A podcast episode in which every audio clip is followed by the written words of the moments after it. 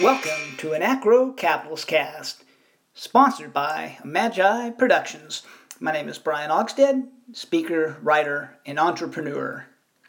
What is tomorrow? Tomorrow is Tax Freedom Day. The day that we collectively, as Americans, have paid all of our income tax for the year in terms of days. Let me say that another way. The Tax Freedom Foundation, which is a non which is a nonpartisan organization, bipartisan organization, not Republican, not Democrat, uh, studies tax policy. They measure the total dollars paid in income tax and they divide that by the total dollars of income earned. And they get a percentage and they take that percentage and they convert it to a day of the year, which ends up being actually today, March 23rd. We work through today to pay our income taxes, and then the rest of the year is ours. So we work basically 33% of the year to pay income taxes. One third of our year goes to pay tribute to the state. In 1776, Americans revolted against the state over 3%. Today, we pay 33%. So if a portion of our labor, whether it's one, whether it's 3, 33, or 100%, belongs to another man, what does that make us? That makes us a slave, right? So, congratulations. Tomorrow, you're free. At least until January 1. Let's look at income. I want to examine that in terms of income and compare that and see how that relates, freedom relates to well being. Economists have studied per capita income going back all recorded history. Brad DeLong has done one such study, all the way back to 10,000 BC. And economists studied other periods of time. But I'm going to use DeLong's study to kind of make my point, as well as Angus Maddison's study, who looked at the economy for the last 2016 years. Let me show you this graph. And this graph only goes up to the year 1800, but it depicts both DeLong's and Maddison's work. And from it, you can see what it looks like is a flat line of income throughout history. Man's economic well being has been flat, has not grown, has not done anything. That's just up through year 1800. However, if I was to zoom in on this, you could see periods of progression and periods of retrogression throughout history. And during these periods, even with these periods of progression and retrogression, the growth has been minimal because you can see, you can't hardly tell from this graph that there's been any growth or retrogression as well. But DeLong's study purports that income has grown from 10,000 BC at what the equivalent of $90 a year to 1800 to $180 a year. So there has been some growth. And also to highlight the disparities um, of income levels, we can look at 1800 AD, the point at which my graph ends, and go all the way back to ancient times to about 800 BC, and we can see um, in 800, 1800 AD, we can look at South Asia or East Asia or South Europe, who lived at a relatively low time, low income level. And we can compare that to a high income level of ancient Babylonia, ancient Greece, ancient Rome, ancient Egypt. so time and place does matter throughout history. But the point is, the larger point that I'm trying to make is that income has been stagnant for 1800 years, although there's been some progression and some retrogression. And then around 1800 AD, it started in North Europe, and predominantly in then Great Britain, and then moving over to the United States, we see growth. Now look at this image. Now from this image, what it looks like is a per- perpendicular line or a straight vertical line showing growth going straight up about 1800. Now if I was to spread this graph out and just show you the last 200 years, it's more of a gradual slope. But here it looks, you know, this is a nice one to look at because it just looks like, bam, something great happened in 1800, which it did, by the way. so it makes my point very well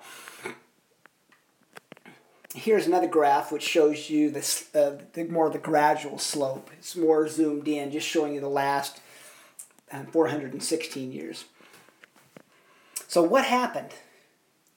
Well, before I expound on this and relate more of what happened and why this came about, let's briefly look at the political economic system that preceded 1800, the couple of centuries before then. An economist from the 19th century called this preceding two, three hundred years before that as the period of mercantilism.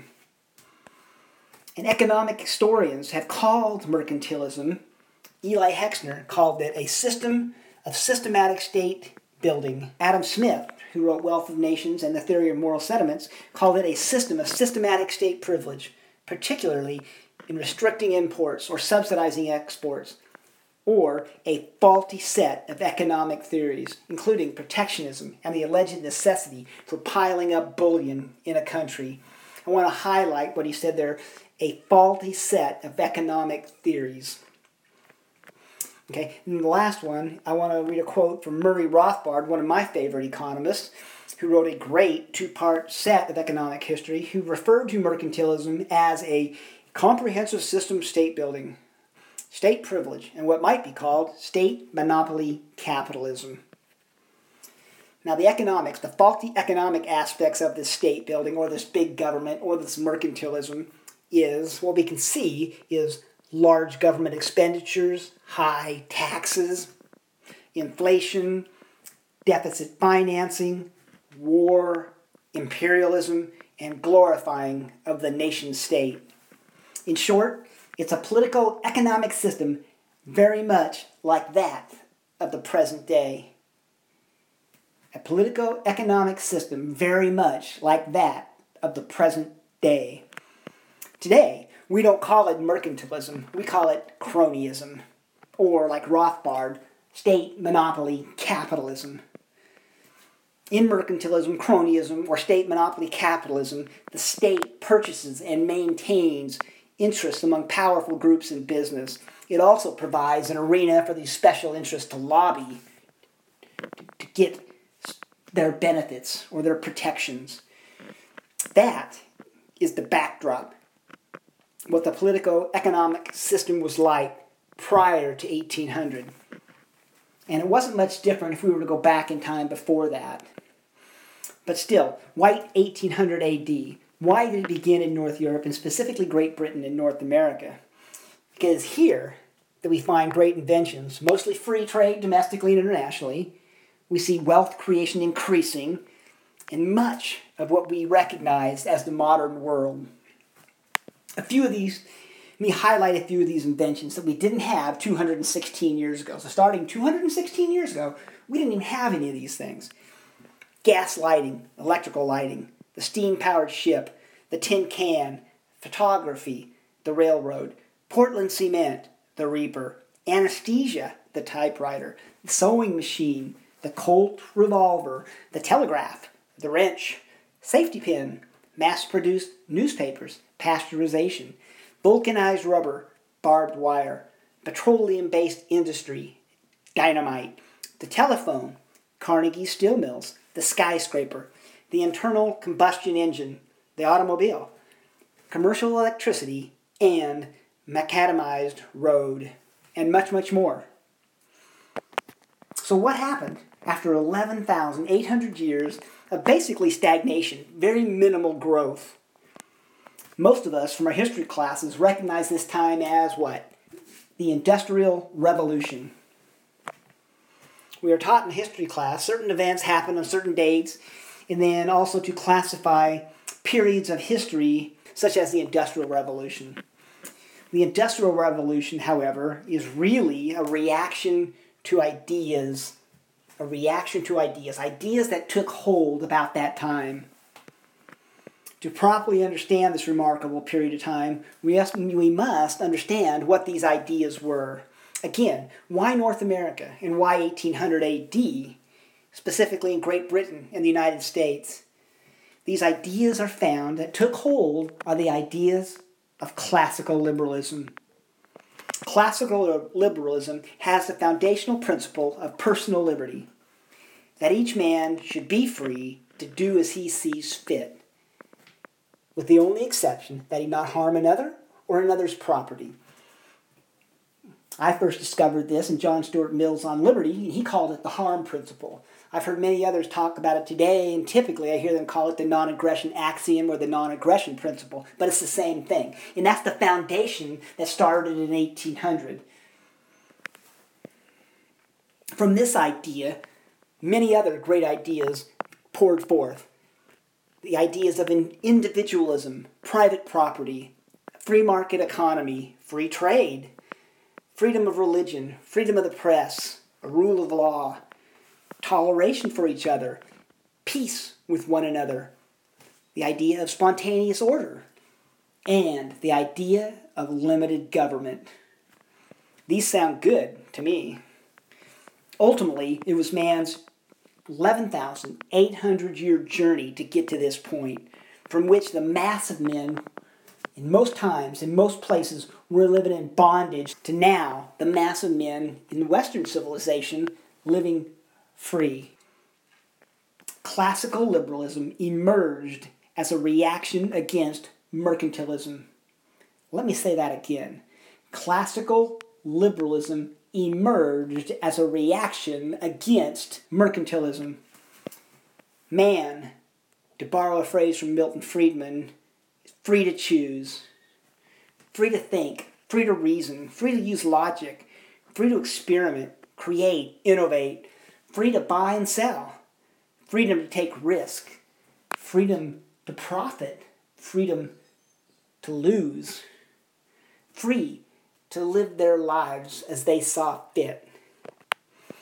As it turns out, as long as people, and people meaning predominantly the government, keep their hands off other people's property and leave them alone, they will live their lives, to live their lives, they will be as most productive as they can possibly be. There were also no state bailouts. If a person didn't put forth an effort, they suffered the consequence of their own inaction. Today, if a person decides not to put forth an effort, the government will provide for them. I'm not talking about private charity, of which Americans, in spite of massive state theft, are the most charitable on the planet. What I'm talking about is the state providing handouts. The state's providing handouts is a disincentive for work is a disincentive for productivity, is a disincentive for growth, is a disincentive for wealth. And ultimately, then, it's a disincentive for human flourishing. As it turns out, thou shalt not steal is not only a good moral axiom, it's a good economic axiom. Today, the battle, though, is not over economics. The battle is over ideas. The battle is over ideas. Morally and ethically, liberty is the only choice. The state is coercion, force, and violence, which is the antithesis of morality and ethics. Economically, for income and growth and wealth, liberty is the only choice. The state be it excessive spending, wasteful spending, excessive taxation, fiat money creation, and the resultant hidden tax of inflation, is the antithesis of growth, of income creation, and wealth. The state, taking 33% of our income, is the impediment to the increases in income, wealth, and, and ultimately human flourishing.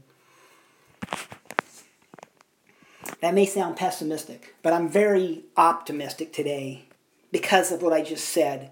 I'm optimistic because the per capita income for man globally is projected to rise from what it is today, about 11,000, to 22,000 in the year 2050. What once took man roughly 11,800 years to double, now we will do in 34 years. And we'll do this in America in spite in spite of 33% of our income being taken from us by the state, limiting the possibility of all those inventions that I've mentioned. What is being left undone?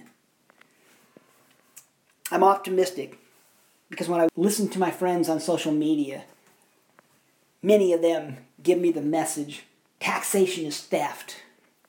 I see freedom on the rise we can see on television and the internet and the news, reading the newspapers of anti government protests taking place in Kiev and Hong Kong and South America and all around the world, revealing a manifestation of discontentment and displeasure with the government, with the state. I'm optimistic because of technology, the ability to communicate and share and spread ideas and knowledge without the gatekeepers of the state and others keeping them from us. I'm optimistic because of blockchain technology, the technology that's allowing us to go back to peer to peer transaction and bypass third party intermediaries. Who is the largest third party intermediary? It is the state and the Fed. The need for the state, if ever there was one, is dying. And technology is the dagger which will lop off the head of Leviathan. Let me close with this Liberty today is not happenstance. Liberty today is not happenstance. Just as classical liberalism was a reaction against mercantilism, liberty today is a reaction against cronyism and statism. One more time. Liberty today is a reaction against cronyism and statism, which parallels classical liberalism's rise against mercantilism. So today, freedom is on the rise. Until next time, this is Brian Ogstead, professor of economics, speaker and writer and entrepreneur for Anarcho Capitalist Cast. Thank you. Good day.